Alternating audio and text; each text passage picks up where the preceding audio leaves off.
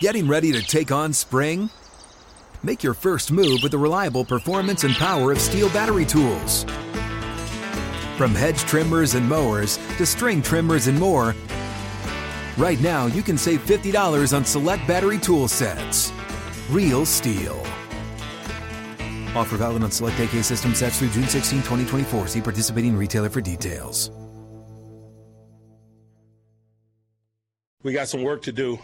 This is The Advanced Scout with Tom Opferman and Matt Williamson. Matt, it's tough to find the words to describe just how bad last week was for the Steelers, so let's just open it up with this stat. It was the greatest margin of defeat for a home game under Mike Tomlin. So it doesn't get much worse when they're playing at Heinz Field / Acrisure Stadium. Yeah, good point. I mean, it was ugly. It got ugly early. They played a really good team, and it showed. And I think a week ago on this podcast, we may have undersold the Niners a little bit. And we gave them a lot of credit, but I didn't see that buzzsaw coming. More specifically, we undersold Purdy a little bit on the last broadcast, too. That's for sure. Pretty impressive. Sure. Still not completely sold on him, as I'm sure you're not either. True. But that was pretty impressive coming off of that injury. He was a much better quarterback that day. He looked like, no I heard a lot of people say he looked like the first-round pick, and Pickett looked like Mr. Irrelevant. Before we turn the page on San Francisco, I do have to throw this in here, too. Okay. With the exception of Kansas City, who had a bye, and who had a bye and didn't play a game after playing the 49ers last year, every team that played San Francisco lost the following week last season, collectively going 0-15, which is the first time in NFL history that that has ever occurred. It's bonkers. And I have two reasons for it. First of all, the Niners played a very easy schedule last year, so a lot of those teams were bad and played bad the following week. But more so, I think the Niners just beat the crap out of you, and it takes a toll. When I saw that stat, when you emailed that stat blast to me, it reminded me of that other stat that I think you like to throw out there where when the Steelers and the Ravens play, always bet the other team the next week. They're going to cover the spread because they're just in a rock fight. So it's going to be, they're going to be sore. It's going to be, you're not going to get their best effort even if they want to try. So at least you get the extra day though for this one, and it's at home and you know, all that stuff. But yeah, I mean, 0-15 is pretty telling. Well, Cleveland comes to town, 24-3 victory over the Bengals. So they've got some momentum. But, Matt, Cleveland always beats the Bengals. So, I mean, you know, people are saying, oh, look out for the Browns. They've proven that they might be different this year. This happens every year, even when Burrow's there. If they come into Acrisure and beat the Steelers, that'll be that first. Oh, yeah. They might be a little bit better than we expected them to be. The team split last year, each team winning at home. Here's a great stat about how bad Cleveland is, though. 15 straight seasons, the Browns have had a negative point differential dating back to 2008. That's the longest streak of its kind in NFL history, and last year the Browns were outscored by 20 points. They were like the most basic, even team in the history of the NFL. They really were. 42 touchdowns scored, 42 touchdowns allowed. Their running game averaged 4.7 yards per carry, and then they also allowed 4.7 yards per carry. Yeah. It's nuts. Yeah. I mean, they were just basic. Imagine and that 15 years in a row. Though, is nuts. It's nuts. Yeah. I mean, at least they're in the plus after 1 week. Now, before we get into the series history and the offense and defense for the Browns, just one other note I wanted to bring up was the rivalry within the rivalry. TJ Watt versus Myles Garrett. Coming into the 2023 season, they were drafted in the same year, tied for the most career sacks per game all time at .89, and Watt leads the NFL with 77.5 sacks since entering the league in 2017. Watt is also first in quarterback hits and forced fumbles during that time. Watt and Garrett combined for 4 sacks in week 1, 3 by Watt. He also forced 2 fumbles and recovered 1. So it's just amazing to see in this rivalry between these two great teams, this rivalry at that position kind of emerging and being consistent year after year. Two of the best. I mean, almost a sack a game for both of them. It's nuts. And what's bonkers, though, is, as people know, especially last year, TJ missed a lot of games, and still nobody's out-sacked him since he came in the league, including Garrett. I mean, it's pretty impressive. The Steelers and Browns have met 143 times, dating back to 1950. Of those 143 matchups, only 3 have been in the postseason. Pittsburgh is 2-1 in the playoffs against the Browns. Overall, this series sits at 80-62-1. To begin the series, Cleveland ripped off an 8-game winning streak, won 12 of the first 13 contests, and only had 2 losses out of the first 18 times they met. And then that was pretty much it for the Browns' success. In 1962, the tide started to change. The Browns won 4 games between that point and 1983. And then even more extreme in 1994, Pittsburgh won 42 of the next 50 games with a tie thrown in during that time. So you want to talk about big brother versus little brother syndrome? This rivalry pretty much defines that. It does. And the one thing, I mean, I know this is ancient history, but the Browns were one of the best organizations in the league pre-Super Bowl. And when the Steelers were just dismal. But since the Super Bowl era, it hasn't been close. I'm taking a look at the Browns offensively, and I think it obviously starts with Nick Chubb. I mean, he's the catalyst for the offense, and that's where we should start because I think stopping him is key for Pittsburgh. It's so much easier said than done now, too, though, Matt, with the injuries to Pittsburgh's our defensive line. Yeah, I mean, the Hayward thing is a real problem, obviously. I'm really excited about Benton. I'm hoping this opens the door for him to become a real full-time player. He played well, too, against the Niners. Some good tape that he put out there. Yeah. He worked that center quite a bit late in that game. I think it went unnoticed because it was just so out of hand, but he did. I actually wrote an article of players that didn't stink in that game, not named TJ Watt. And Benton was like the top of the list. All right, let's put into perspective how good Chubb is. Throughout NFL history, there are only 129 instances of a running back averaging 5 or more yards per carry with at least 190 carries. Here are the only runners with more than 3 such seasons in their career. Chubb, who's 5 for 5 so far. So he's literally 5 opportunities. He's literally perfect right now. Jim Brown did it 9 times. He was pretty good. Yeah, Barry Sanders did it 10 times. Probably would have done it more if he just decided to play a little bit longer. Yeah. Jamal Charles did it 11 times. Fantasy darling, Jamal Charles. No surprise to see him there. Yeah. Chubb has never finished worse than 8th in the league in yards per carry per attempt amongst running backs since his rookie year. Over the 2021 and 2022 seasons, Nick Chubb gained at least 10 yards on 16.6% of his rushing attempts. Wow. He has also gained 20 or more yards on 4.7% of his rushes. Both are the best in the league over that time, and since 2018, Chubb ranks second in rushing yards as well as rushing touchdowns. I'm sure you can put together who he might rank second behind in both of those categories. If it wasn't for another generational running back rumbling through the NFL in Tennessee during the same kind of timeline, Chubb would be something that you have never seen before. Yeah. Absolutely. I mean, he's Eric Dickerson. He's, you know, Walter Payton. I mean, those guys aren't featured as much as they were when I was a kid, but he's the best ball carrier on the planet right now. I mean, maybe McCaffrey's the better football player who they got last week, right? But I mean, hot start for that position. Yeah, yeah. Just like the edge guys are going to see. Then they get Josh Jacobs next week and Max Crosby next week. Yeah. It really does not stop. No, right. 6th best rushing offense in football last year for the Browns. They had the 2nd most yards of week 1 via the ground, and Chubb, like we said, is the identity. They don't have Kareem Hunt. Jerome Ford is the first one to get a crack at the backup spot. Last week, Chubb ran for 106 yards. He caught 4 passes, the most of any Browns player. However, Chubb and Ford were each in the game for 34% of Cleveland's pass plays. But Chubb was the only running back that earned a target against the Bengals, and that's pretty odd for Nick Chubb. It is. Because he's been held under 30 catches and 240 receiving yards every year that Kevin Stefanski has been there. He averages just a little over 30 targets per game since entering the league, so he's not really a weapon in the passing, and that's kind of what Kareem Hunt's bag was when they had him there. Is Jerome Ford not that kind of player either? Chubb just elevated above him in that aspect? I think Chubb will catch more passes than ever because the number 2 guy's so far behind him. Yeah, where it's a clear one now. Yeah, but he's a dump-off guy. I mean, he's not a route runner. So what's amazing about the Chubb numbers, too, is he's really not been a huge snap count guy over his career. You know, I mean, in terms of he's not out there 80% of the snaps. 53.1% of their snaps. Okay. Just a little over half the time. That's got to change this year. It did week 1. Against Cincinnati, or against Cincinnati, when Jerome Ford was on the field 34% of the time, so was Nick Chubb. So it's not like they were really splitting that much duty. No. I mean, he's going to be the clear one. But, boy, I mean, his career is remarkable. And as that game went on a little later, you look at the box score, 18 carries for Chubb, 15 for Ford. You don't want to really wear down Chubb that badly late when you're already in control. Outside of the game was pretty much in hand. I mean, what they did to Cincinnati's offense was ridiculous. The biggest wild card for Cleveland, I think a lot of... the main reason why people had them either maybe winning the division as a dark horse or finishing dead last is Deshaun Watson. He played okay last week. He threw an awful interception. I mean, just one of the worst ones I saw in week 1. But he had a nice rushing touchdown, 48 yards on the ground. And in Watson's 6 games last year, he averaged 29.2 rushing yards per game. So that's still an aspect of his game that you kind of got to keep an eye on. 30 yards per game. Oh, yeah. He had 48 last week against Cincinnati in the touchdown. He'll get a big first down with his feet if he has to. No question. And they even did some things in the first week where didn't even have a running back on the field, like maybe 3 tight ends, 2 receivers, or 2 tight ends, 3 receivers, and still ran the ball. You know, like treated him like it doesn't mean that they're not going to run out of those situations. Last year, Watson was just awful to the Browns' offense. They generated just 1.22 points per drive, which was 30th during the time frame when Watson took over.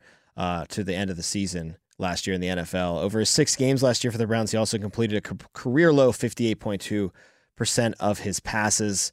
Career-low marks in yards per pass attempt, yards per completion, and touchdown rate as well. His interception rate was the highest that Watson had since he was a rookie in the league. But in his three full seasons, he's never dipped below 4,400 passing yards. He has an 89-29 TD to interception ratio. In his last full year, 4,800 yards, 33 touchdowns, 7 interceptions. You can see why the Browns are so enticed and why this guy keeps getting chance after chance. No doubt. I mean, when he, at his peak, which was a long time ago, people don't realize he had a 700-day layoff between playing with his suspension and holding out and all the stuff that went on. But he was knocking on the door as a top-3 type quarterback last we saw him in Houston, which, again, was like, I don't know, 1,000 days ago, something like that. But since he's been a Brown, he's been pretty terrible.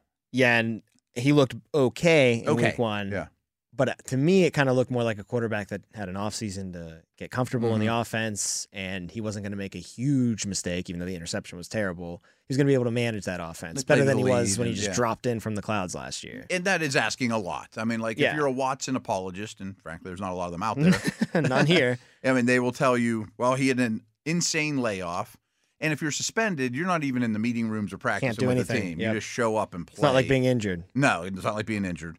And he played in really bad weather and against really good defenses when he got back. Exactly. But it was still awful. And in the prime of the season where teams are tuned up, I mean, they've had 3 months to get themselves in gear. They're making the playoff push now. Yeah. It was a tough circumstance. Deck was stacked against him, but I kind of like that the deck was stacked against him, to be honest with you. Not too many people are weeping for him, what about his targets? Amari Cooper obviously had the highest target share last year, 26.1% of the targets. He has a 26.1% target share in every route run in his career, so that's pretty much par for the course for Cooper. He was targeted 132 times. That's career high for him. His 9 touchdowns were also a career high. So very sneaky career year last year for one of the better wide receivers. Jacoby Brissett, though, was his bread and butter. He averaged 0.64 touchdowns per game with him. That was pretty much cut in half with Watson to 0.33 touchdowns per game. The entire offense was much better with Brissett than Watson. Yeah, I mean, if you were looking to make the playoffs last year, the move was to probably just keep Brissett going. You might have snuck that last spot out. They would have had a better chance. Yeah.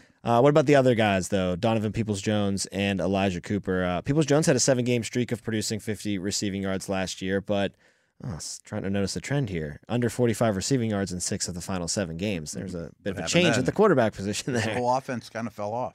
And Elijah Moore, I think that was a pretty... I like Moore. Good addition, but also an addition they had to make, because if it wasn't for that, Cooper and Peoples-Jones would have been on an island out there. There would have been no one else in the receiving game. Very true. And I like Amari Cooper, but he has crazy home road splits over his career, too. Really, really bad player on the road compared to home all through his career, which is odd.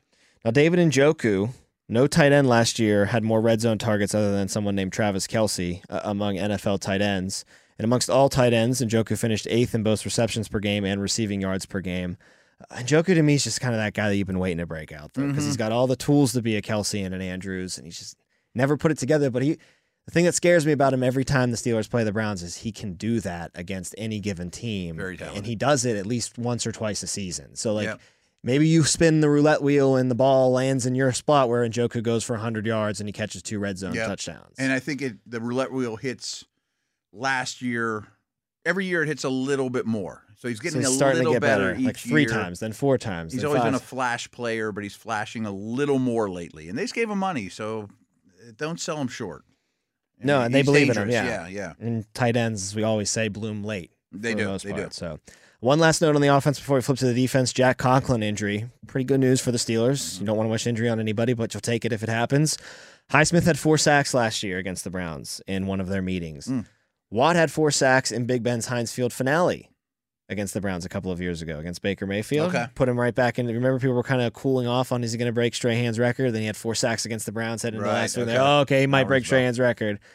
Overall, last year, the Steelers sacked the Browns 9 times between 2 games. So an injury to the Browns offensive line, which is pretty damn good. I think the Steelers will take that. So Dale and I just recorded an episode of The Drive, and he found this out too, which I didn't know.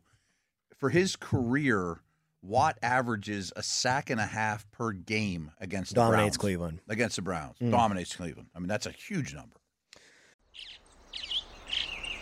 Getting ready to take on spring? Make your first move with the reliable performance and power of Steel battery tools. From hedge trimmers and mowers to string trimmers and more, right now you can save $50 on select battery tool sets. Real Steel. Offer valid on select AK system sets through June 16, 2024. See participating retailer for details. Browns defense, just like Chubb being the man on offense, there's clearly one man on defense that stands above the rest, Myles Garrett. That might be a bit of an understatement, though, Matt, because in the context of the Browns' pass rush, he's never had a teammate reach double-digit sacks. Za'Darius Smith has accomplished this in 3 of the past 4 seasons, so the Browns trying to go outside of the organization, bring someone in. Garrett was the most double-teamed edge rusher in the league last year at a 3.13% rate. And Garrett's 16 sacks accounted for 47% of the Browns' team sack production. Taven Bryan last year was second on the team with just 3 sacks. So they, 3 sacks. 16 to 3. Right. He had like half their sacks, as you just mentioned. So what'd they do? They went and got Okonkwo from Houston. They got Za'Darius Smith. Got some established guys. They drafted a couple dudes, and they got Tomlinson on the inside. So, I mean, it was really Myles Garrett in the pips. I mean, there was nothing else around him. No wonder he gets doubled like crazy. Not the case this year. In terms of position groups, it's one of the most improved in the league. And it also has a new leader in Jim Schwartz, who's a very accomplished defensive coordinator in the NFL. And he used Garrett a little uniquely against Cincinnati. Garrett lined as an off-ball linebacker for 4 snaps. Those 4 snaps resulted in a sack and 3 incomplete passes. Until this year, Garrett has aligned off the ball just 21 times, so 4 times in just 1 game last week, 21 previously in 6 seasons. Garrett has also dropped into coverage in the game against Cincinnati on several occasions as well. So they're using him. Something different. And you know what? When a defensive coordinator like Jim Schwartz comes in, why wouldn't you take the thoroughbred out of the barn for a little bit and run him around a little bit uniquely if you can? Yeah. I mean, Garrett, who's to say wrinkle. Garrett can't cover real quick? He's fast. He's a freak. He's long as hell. And you just don't expect it. You know, you roll your coverages that way and he doesn't come. All of a sudden you're wasting blockers, things like that. So. And those other guys I mentioned are good enough pass rushers that you could do it once in a while. Now, one thing about the 2022 Browns defense, they started well, average of 2.3 points per first quarter of games. That was the best in the league, but they were 19th best in the second quarters and 26th in the third and fourth quarters. So they faded fast. And then get beat up, yeah, because they didn't stop the run well. They just worn down, yeah. And a lot of 135 yards per game on the ground last year. They did have a great passing defense, though. 5th in net passing yards allowed and 4th in completion percentage allowed. 196.2 passing yards per game allowed last season. Only 4 defenses were better. So Garrett can rush the passer, and they have really good options in the secondary. They do. Ward's a good player. Newsom's a good player. And they played really well last week. But they can't stop a nosebleed, like we said. They also allowed 22 rushing touchdowns last year, which was the 3rd most in the NFL. I know we just talked about how they went out and they improved that defense, but it's still probably the way to go at them. I think. Attack them on the ground. More so than the Steelers did against the Niners, that's for sure. Yeah, I mean, 10 carries or whatever isn't going to cut it. I mean, I think we know that the Steeler run-pass ratio has to get much closer to 50-50. And probably the team that runs the ball better in this game will probably win. Now, the Steelers fans will want to use the middle of the field a lot more. Is this a better opponent, in your opinion, to do that at? Last year, everybody's a better opponent than the Niners. So that's a loaded question that I threw at you. But the Browns were still pretty good at defending the middle of the field last year. Teams didn't even mess with it. 18% of the throws were between the numbers last year against the Browns. Only the Jets saw less than that. They forced Burrow last week to throw 71% of his passes outside the numbers, too, which is the most in his career, and he did not play well. He had one of the worst performances I could ever imagine Burrow having. He averaged under 2 yards per throw on the passes outside the numbers. Their numbers across the board, Cincinnati's offense, were rare. I mean, I think their longest completion was 12 yards. I mean, they threw to T. Higgins 8 times. He caught 0 of them. I mean, this stuff you don't see. Now, also, in addition to adding guys like Za'Darius Smith and Okonkwo that can help in the pass rush, they blitzed 38% of Joe Burrow's dropbacks, and on those instances, Burrow was 2 for 11 for 16 yards. Burrow was only blitzed 16% of his dropbacks last year in the NFL, so Schwartz came in and obviously was grinding that tape a little bit longer than some other teams because it's their first opponent. He was like, why is no one blitzing this guy? I'm going to throw the kitchen sink at him. 38% blitz rate is pretty crazy. He was lowest in the league, and then they did the total opposite. Now, is that going to be a Schwartz thing, or is that a Burrow-specific thing? Matchup? We'll see. I mean, I thought it was noteworthy, though.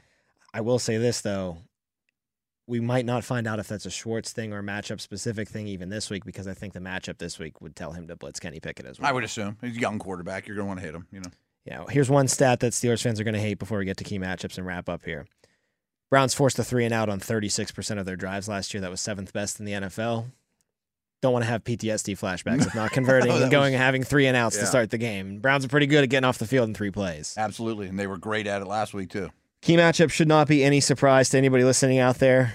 Browns running back Nick Chubb versus the Steelers linebackers. Steelers linebackers were tortured last week by the master at torturing inside linebackers, Kyle Shanahan, and Christian McCaffrey's also the master at doing that on the field. It gets no easier this week with Nick Chubb. No, it doesn't. It's a much different challenge in terms of what they throw at you with Deebo crossers and the running back receiving skills. But now it's got to be B-gap sound, get Chubb on the ground, don't let him free, more traditional run fits. And I'm sure you could put this together too. On offense, the Steelers' pass protection has to hold up against Brown's defensive end, Myles Garrett. Last week they got Nick Bosa. Nick Bosa was pretty quiet, but Drake Jackson was not.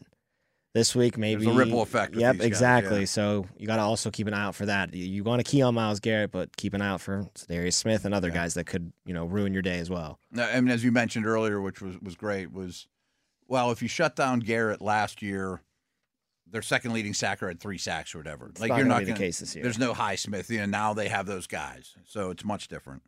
Matt and I will be back again next week to break down the Steelers and Raiders matchup in Week 3, but Monday Night Football has to come first. Steelers and Browns at Acrisure Stadium. Kickoff is at 8:15 Monday night. For Matt Williamson, I'm Tom Opferman. This has been The Advanced Scout. Open a limited-time 11-month certificate at Kemba Financial Credit Union. At 5.25% APY, it's more than triple the national average, plus it's a safe and secure way to grow your money. Visit your local branch or kemba.org/cb for details. Offer expires May 31st, 2024. APY equals annual percentage yield. Restrictions apply. $500 minimum and $250,000 maximum deposit. Advantage status required. Comparison based on bank rate average. Federally insured by NCUA.